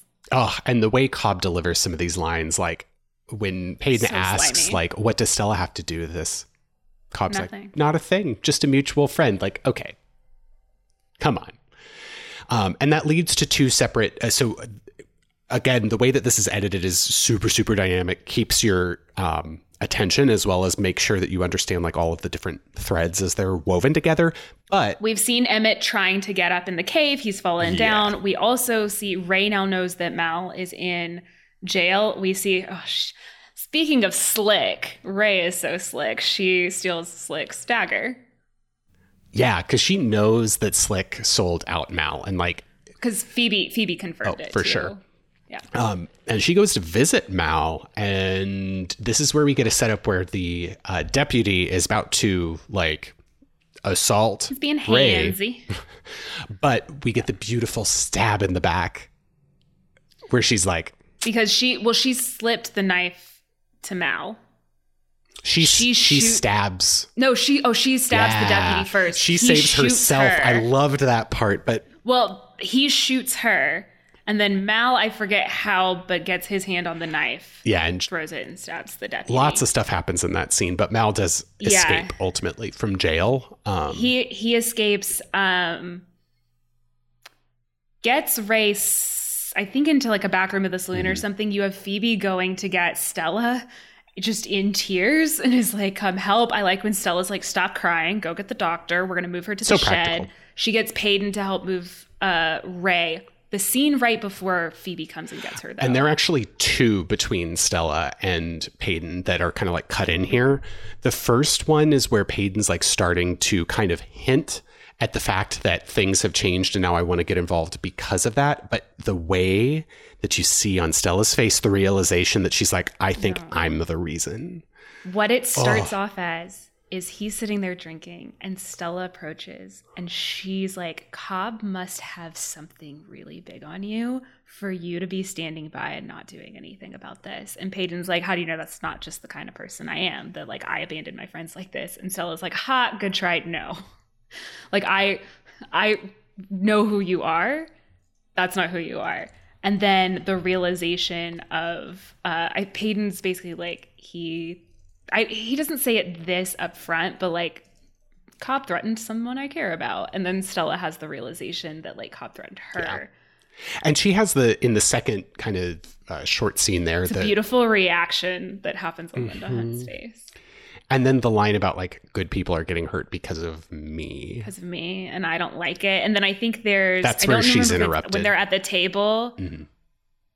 or if it's after they've like moved Rae and she's like telling Paden, basically gives Paden like permission of like, don't worry about me, I'll be safe because um she says uh Cobb can't hurt me if he's dead. Oh, see that that was I took that more Is that as earlier? I her. can't remember. No, it's you're you're in the the right like time of the the movie, but I took that more as her challenging uh Paden to like do something about it. I mean, I think she is, and I think she's saying like, I like this. This is bad, and if I'm the thing holding you back, like, he can't hurt me if he's dead. He can't hurt anyone if he's dead. Like, do something. It's a beautiful moment. It's so beautiful. So, um, I do want to briefly touch on the. I'm not going to call it resurrection, but um, regeneration of Emmett, the respawn of Emmett. I don't know how to call this, um, but he's been, uh, you know, convalescing in the caves. Um, but Mal comes back to Got get his him. head head wrapped, his Mm-hmm. wound on his head wrapped. But it's clear now, like, okay, they got to go get his nephew back. The I love the the moment where Mal goes, Emmett, Emmett, they took the boy. And that's when Emmett takes off the bandage, Yeah. tosses it on the ground, I'm and like- then we have the shots of people grabbing ropes of bullets and pistols. Oh my and god, we have, the double wielding of the rifle shot with Mal is my favorite.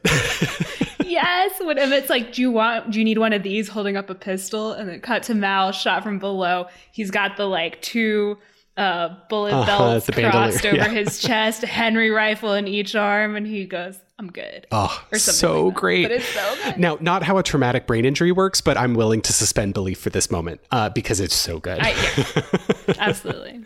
Um, and so I think the next big, um, like the rest of the f- movie is pretty much like continual shootout. Gunfight. Yeah.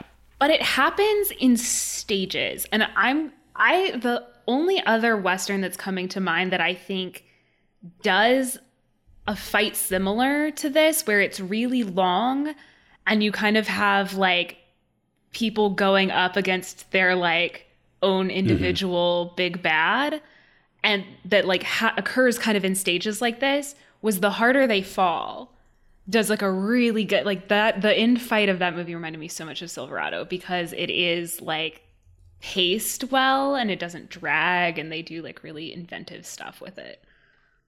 But we start with the McKendrick ranch. Yes. And the tension in the quiet around this ranch as you see all of the henchmen nervously looking out the window, We see nervously somebody patrolling. wearing Jake's guns. Mm-hmm. Key thing there. But the low rumble of the stampede comes in. Of course, we get a stampede. Why would they not give us a stampede? have a stampede. But I love that they're it's it's our good guys using the stampede, like using the cattle of this his the villain's own cattle against him. It's perfect and such a like great way to create a distraction so that they can get in there and start picking people off because they do and I don't think we can in any way do the editing and the directing and the acting in this scene justice just by talking about it. and the stunt work. for sure because you get like actual acrobatics and falls and like it's very much a nod to like the old style stunt works but is is so dynamic um There is the shot of the guy like getting trampled, and you can tell he's clearly like far back Yeah. and like kind of like hamming it up a little bit. But it is like an old style western stunt. I love it. Um, this movie's not graphic. There's a lot of fights and like shootouts, and a lot of people die, but it's not graphic. No, not at all. Um, but I think for for the most part, there the one like exchange that I want to focus more most on is Emmett with his nephew after having rescued his nephew, talking about Jake. when I want to talk about a couple things that happen because you have people fighting in different areas, right? So Emmett goes into the main Mm-hmm. house, and the way the score changes Ah, yeah, like all of a sudden you're when in he the steps quiet. into the house. Yeah, and then him, of course, rescuing Augie, um, and then you have the exchange where he's asking about Jake, and Augie is like, Jake got away and he was He fell off his and then he horse. fell off his horse off a cliff. Did you see and I just face? love the Yeah, Emmett's like Jake fell off a horse. no. and then just a little smile. Cut to Paden pinned down in the barn by some guys, and we just have Jake up here. yeah, it's he's like, From the where ceiling. were you playing dead? Ugh, love Well, and it. I love that you just hear you hear the like overdone like punch Mm-hmm. sounds that clearly indicate Jake knocked out the guy who was wearing his guns, and then he comes out, he's like got his gun belt on, he's like, "Hey!" Again, sound and like film editing here just so, Yeah. so good, so good. Um, we get some great shoulder roll. Paden has the really Mm-hmm. iconic shoulder roll they to shoot. ultimately Mel's, Mal's up on a roof picking people off. You've got the, the moment saving of the guy, Mal, like which was really the great. eye patch dude, because we can see Mal on a roof and we see eye patch dude creeping across Uh-huh. the roof toward Mal. And like Paden trying to shout at Mal, Mal not noticing, so Paden shoots the chimney next to him. And I love Mal like turning his rifle immediately, sees it's Paden, and is like, "What?" And Paden's like, "Look," like gesturing, like, "Look behind you," it's because that's the guy who killed Mal's dad. oh yeah, you're So right. So he gets that him. revenge. Every- oh, so everybody good. gets to kill the person that they need to Mm. kill. It's glorious. Perfectly paired, even to like the minor characters. So they do rescue the nephew. The nephew gets the chance to jump down onto the horse and succeed, which was so so good. Um, and then we we ride back to Silverado. Sh- short exchange about last one to the Midnight Star has to buy, uh, which I think is hilarious, and the w- huge shot of them just riding up to the and then like riding the town. separate ways as they Mhm. start to break off clearly in some sort of grand strategy now setting up into this thing so we've had this like we had the quiet before the storm at the ranch and then we had like the big shootout we get another little bit of quiet before the storm in the town um Yeah, we released some of that love- tension by going to Stella and Rae. Oh, sorry. mhm. yes we have stella and rae um we have slick sees stella come out of the shed Mhm. and goes and finds Rae, which I have to say, shed not the best. Okay, best. legitimately, kind there was like a brief. I would check there. Right? And there was this brief exchange between Cobb and Slick earlier about how, oh, we can't find them anywhere. And I'm like, you didn't check. You didn't the check the shed. shed. I'll suspend, like, again, I love this movie enough that I will yeah, I'll allow sus- it. I'll suspend a little disbelief. I'll protest. Same. Uh, Slick has his Derringer, Mm-hmm. um, and he goes, and it's like the very he's. It's like very menacingly kind to Rae. It's Rae knows, but she is so weak after being shot that she just can't do anything about it. And I'm so worried for Stella because if Stella comes back, she's shot. I know. I but like great acting from Lynn Whitfield in that moment, who plays Rae. Um, we have Cobb discovering that Mal has broken out of the jail, and I love his just sigh and being like, "Man, I'm running out of deputies." Okay, the fact that I still He's laughed annoyed. at that, even though he's such a like slimy character, is He's so, good. I mean, like you can't. Here's the thing: um, Cobb is despicable. You can't deny he's a badass. Oh, agreed, agreed. He's got the great one-liners. He, it's oh, that's such a good moment though. Uh, you have the guy setting out the nice china at the general. Okay, I'm actually kind of mad that they didn't come back to that because I was like, I want Okay, all of this to break. But you know it did. You know it did. And the shot though, it's the guy setting up the china, and then in the reflection of the window, you can see Cobb and his Mm-hmm. deputies filing out of the jail, and it's love it. Yeah. It's just such a good visual gag. So we get three, no, four, four, three, four distinct Four. We scenes. start with Jake. We start with Jake riding into town screaming he's back. Yeah. So I'm like very subtle.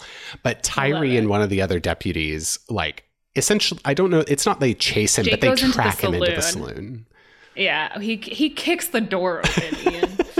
um, Tyree and the other deputy track him into the saloon. They get into the saloon. Uh, there's a moment where one of them has gone around back and then comes through the door, and it's like not a jump scare, but a like little. a little like They're building "Whoa." tension again Um, here. Again, with the way that they It's cut beautifully built tension, and the way that they're filming kind of on these weird angles and it's like dark and it's it's great. Well constructed. And we saw Jake jump behind the bar, but we don't know where he is. And so they exit the saloon and then they split up on the porch around the saloon. We see Jake slide out from under Stella's little ramp. The most bar. satisfying reveal. So, but like set up so well because you have the ramp with Stella, which is like kind of a fun part of her character and her introduction to Paden. You have the funny stuff with Paden and Jake in the jail. So we've like already established like Jake Jake will just crawl under shit. Yeah. but it, so perfect. He comes out of the saloon door. I love how he sees both people both ways. He's got both of his guns. He gets ready to draw and then just goes, "Hey!" and then shoots them both. Kevin Costner definitely was aiming at their feet. don't worry about it. But he hit the he it. hit that foot artery, right? Yeah. yeah, you know that foot artery. they bled out instantly. Um Yeah, uh, that's why Tyree's holding his chest when he dies. Uh, but Jake gets to kill Tyree, ah. who's the one who ha- he had the altercation with. So that is one of our interactions. Um, next interaction I want to talk about is Mal. So we know that Slick is hiding with Rae. So like I am we're scared. Mal also doesn't know at this point that Slick is a turncoat. So I think I think Mal does know, but there it's like Mal knows, but there from Slick's point of view, there is a chance Mal wouldn't know. oh see I don't think Mal knows it. all. I think Mal does know. I think that's why he's ready for him with the knife. Oh, I thought he was just that good. Um, he's also that good. 'Cause- but I, I think because I, I feel like he's purposely baiting Slick when he walks into the shed, and Slick, but it's very obvious that like Rae is distressed that Slick oh is yeah, there. but the, the Um, reason that I don't Slick kind of does a like, oh, she was hurt and I was gonna help her. I feel like Mal is baiting Slick when he lays down, sets down the rifle. Oh, see, I thought that indicated that he didn't think that Slick was. I think that's what Slick thinks. And I Mm. think that's what they're maybe trying to get us as an audience to think of being like, oh no, now Mal doesn't have his rifle. And we know Slick has a Derringer that's like shoved up his sleeve. I think, from a character standpoint, that Mal was baiting Slick. oh, mm. and this is why I like this because the like machinations in this particular scene are just endless. Um, We know Mal likes a crazy plan. He- he He's the one who planned the the money heist. But of course, we know after seeing Mal's character introduction that Slick is doomed, um, because like no, no way are you going to overpower Mal. And Derringer pops out. Mal turns around and stabs him with his own knife. ah, such a beautiful end because like reached for his knife and he's like, "Were you looking for this?" and it was Best Rae that stole it for him. Like it was and just no so good. No one delivers like an intimidation line the way Danny Glover does. Yeah, no, just no. All right, so that is second of our gang to get their like Yeah. fill. Now let's talk about Emmett. Oof. We have him going up. The way the camera tracks him riding his horse through the town, like it, it's like the camera's bet- behind the buildings. So like the buildings are between the camera and Emmett. So we just like see him like popping up in the spaces between buildings, hmm. but I love it. It's it's again the tension. It's like a standoff. So um McKendrick sees him, shoots at him, and of course Emmett like rides back toward him. So they're on a horse chase in the middle of the the town. I love the Well, close-ups. McKendrick shoots Emmett's on- rifle, so the rifle doesn't work. Yeah, so now Emmett now has his pistol. but he still like gets close because again emmett's a, a crack shot even with a head injury um, but the way they filmed the horse chase that ensued after i loved because it was looked kind of like that old style projection screen in the background sort of thing where they would like have close up on the top of them bouncing on the horse and then close up on the horse's feet. So just like the construction of those different scenes was like such a beautiful nod to again the the western genre as a whole. It comes to a head when uh, they Emmett rides. McKendrick in- shoots Emmett in the thigh. Oh, yeah, that's and he right. drops his pistol. So Emmett is weaponless now. but he has. I'm not sure if he planned this, but I don't care. He rides into this kind of stably thing where he's able to get up on a platform that's maybe you know five feet high, something like that. Of course, McKendrick is is riding in pursuit. But what McKendrick doesn't know is that Emmett is about to ride out from that platform. His horse is going to kick the shit out of McKendrick's head, and McKendrick crumbles, dead. Which again, the poetic justice of one, Emmett's the one who gets to kill McKendrick. Also by a After horse. McKendrick came, we opened. I know we opened with McKendrick trying to kill Emmett.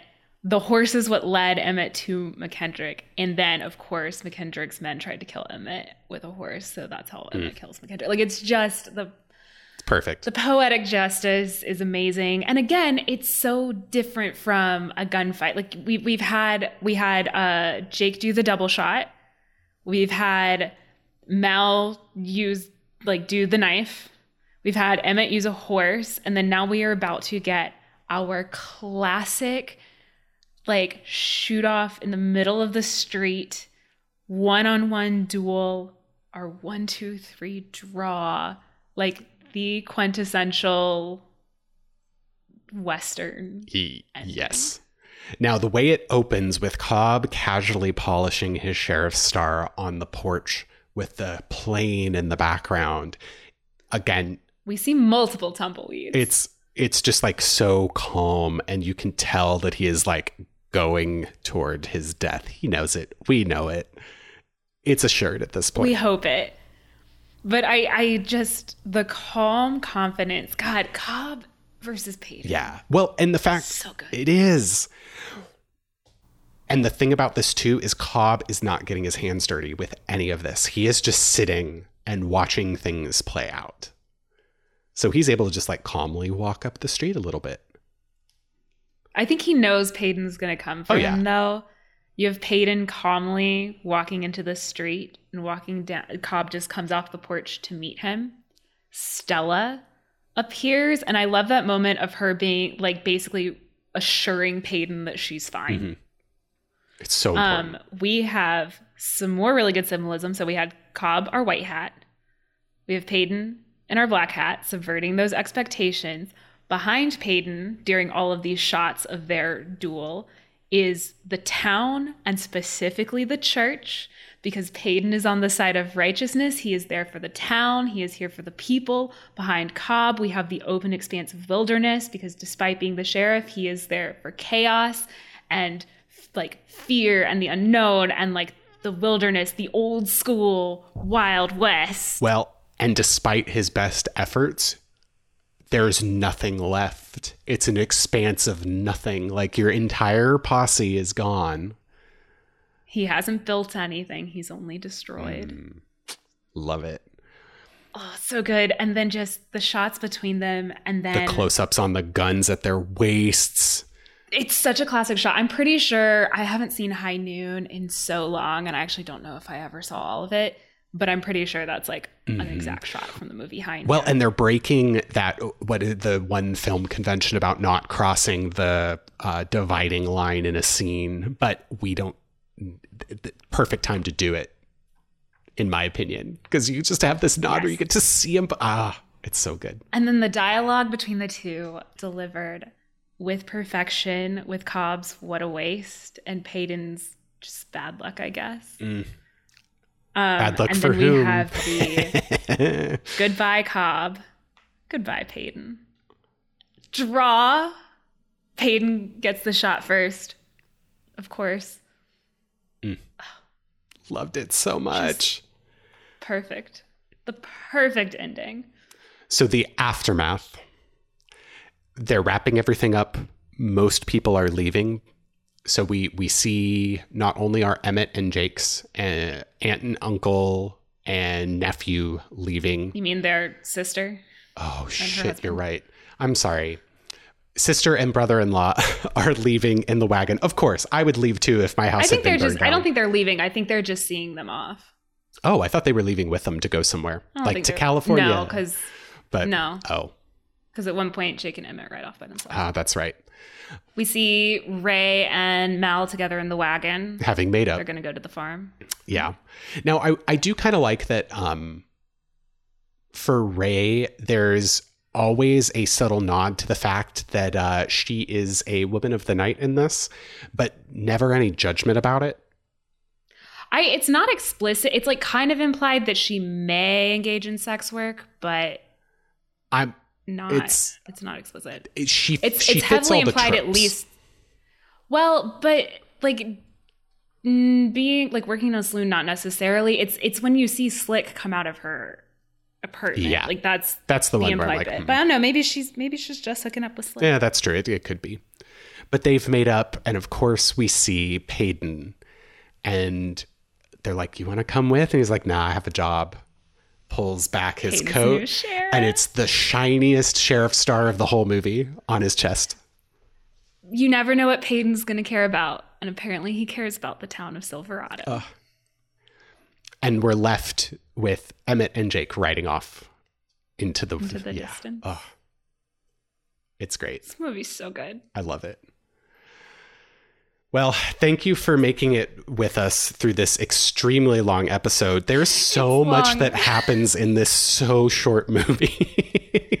It's well, it's not that short. It's over two hours. It's like two fifteen or something. yeah, but it this is the kind of stuff that I would have hoped would have happened across 3 hours in Dances of Wolves. Like Same. I could write a thesis on this movie. it's great.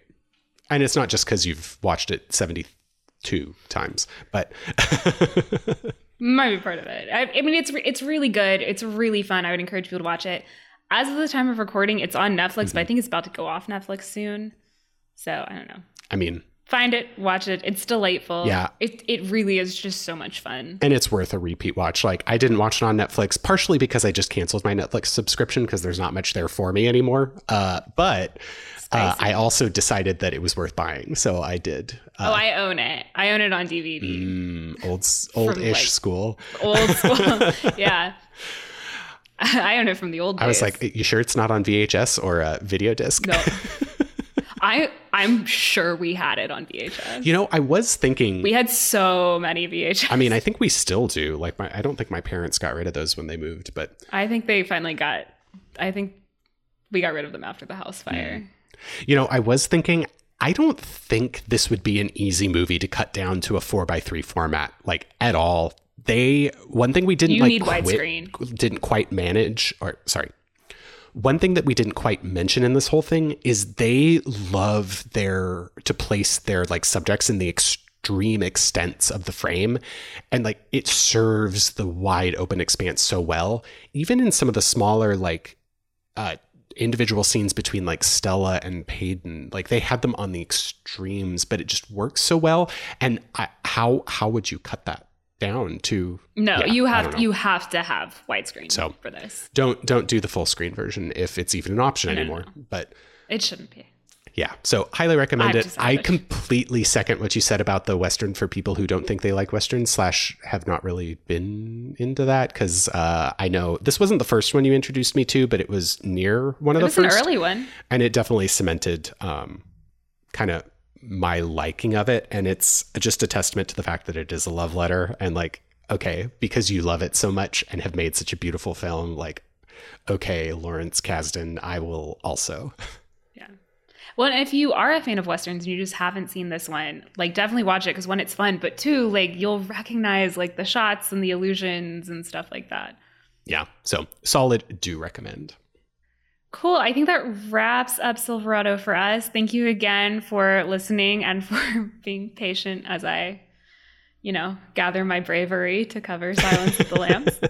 Um, until then, I think that's going to be the next one that we're going to do. I know I have a bit of travel coming up, so our next episode might be a little bit delayed. Um, but until then, you can find us on social media. We are at Best Pictures Pod on both Twitter and Instagram, or you can email us in at bestpicturespodcast at gmail.com if there's something more long form.